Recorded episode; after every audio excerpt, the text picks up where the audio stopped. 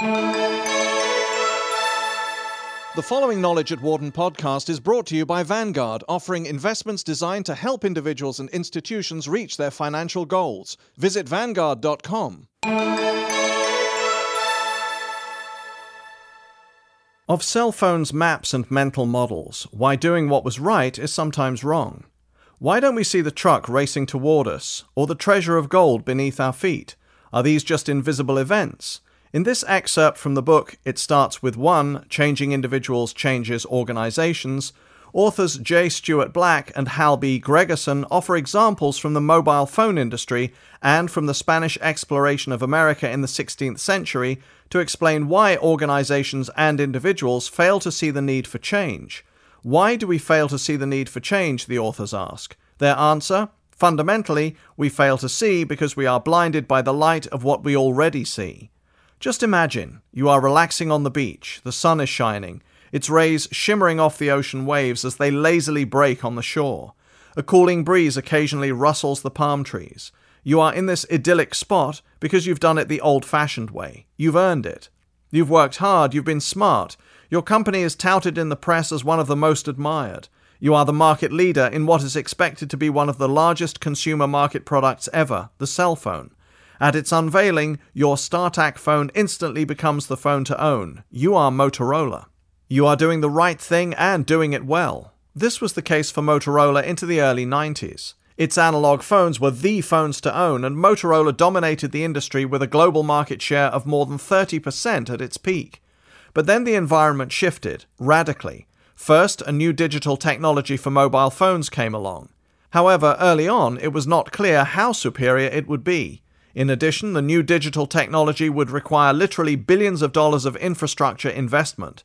Most US carriers, such as Sprint and Verizon, did not seem to want to make this investment, and it would make little sense to produce a phone that would not work on the carrier systems. Perhaps this is why none of the other US mobile phone makers leapt in this new digital direction at first. Although European carriers did seem as though they would embrace the new technology, any individual country such as Germany or France paled in comparison to the market size of the United States, so why worry about what the Europeans might do? The second shift involved the emergence of a new competitor.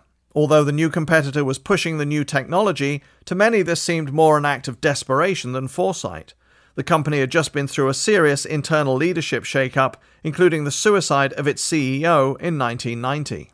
The new CEO installed in 1992, Jorma Ollila, was a former banker and certainly not a technologist. So what if he was making some noise about focusing on mobile communication, which represented less than 2% of Nokia's total revenue at the time?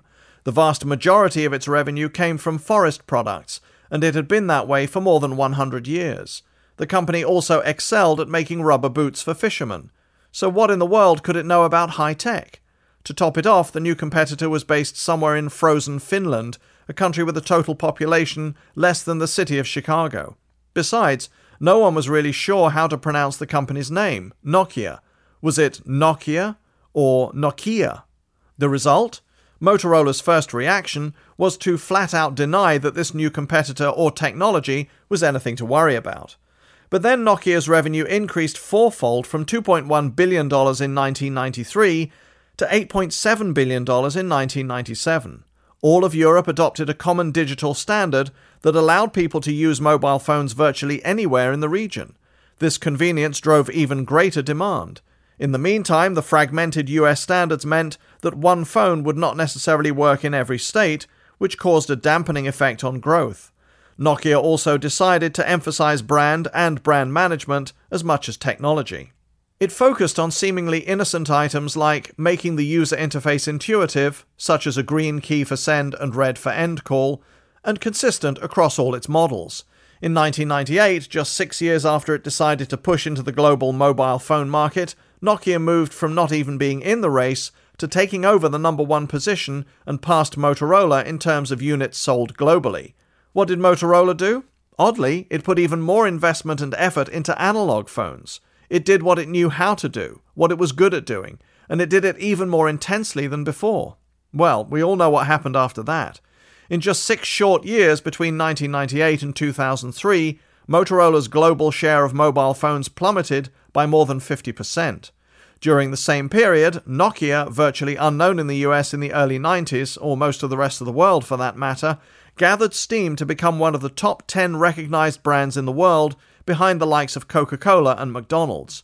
In 2001, with a market share of around 35%, Nokia's profit share, that is, share of all money made in the industry, was nearly 70%. So, while one in every three phones sold were Nokia phones, seven in every ten dollars, euro, yen, markka, etc., in profits went to Nokia. That's right, Nokia's profit share doubled their market share.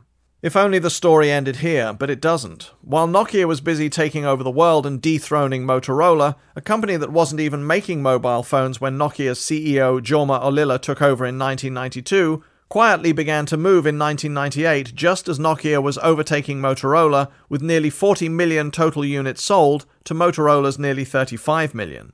The company was Samsung, and in 1998 it held a mere 2.7% of the global world market and sold just 4.7 million phones. However, even this number failed to capture Nokia's attention because Samsung sold most of its phones at home in Korea. As a consequence, no one, and certainly not Nokia in 1998, predicted Samsung would rise to challenge Motorola for the number two spot in the world among mobile phone makers by 2006. No one saw Samsung coming, including Nokia, until it was a bit too late. Samsung's real surge started in 2002. While other manufacturers dismissed a new capability of putting small but low quality cameras in phones, Samsung put into action the old saying, a picture is worth a thousand words.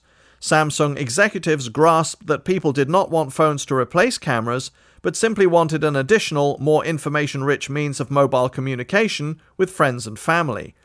And so, in six startling years, Samsung raced from selling a mere 21 million phones in 2000 to 104 million in 2005, and its global market share nearly tripled from 5% to 13%. In every case, shareholders paid a dear price for the failure to see the need to change, as Motorola was blindsided by the surge of Nokia, Motorola shareholders saw their value drop by 50% between 1997 and the end of 2002. During the same period, Nokia shareholders watched their value increase by 300%. Likewise, as Nokia was stunned by the explosion of Samsung onto the world mobile phone stage between 2002 and the end of 2005, Nokia shareholders gasped as the value of their stock dropped by 26%. During this same period, Samsung shareholders grinned as they saw the value of their shares soar by 216%.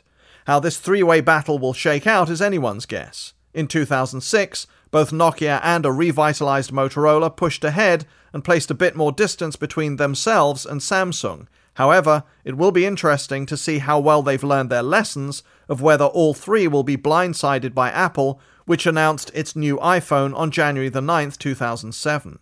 We make no predictions, but odds are that past success will cause someone to miss something critical relative to needed changes to sustain success in the future.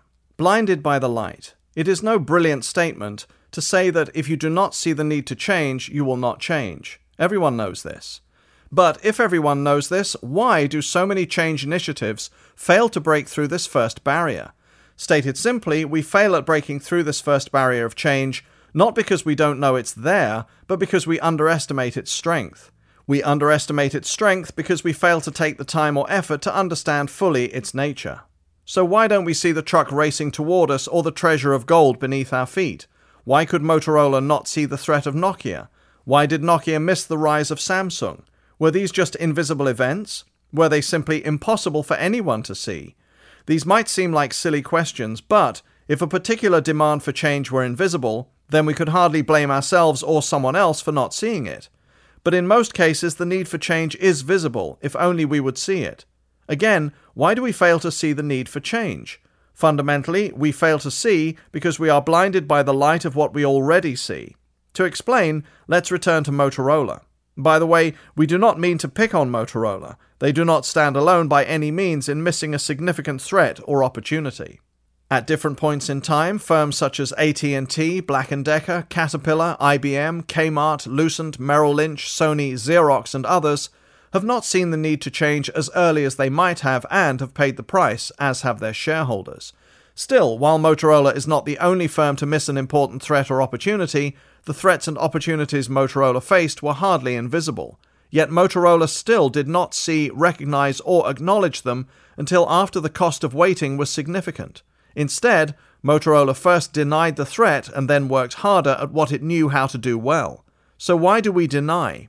When we see evidence that a strategy, structure, technology, or product was right in the past but now is wrong, why do we ignore and deny the evidence?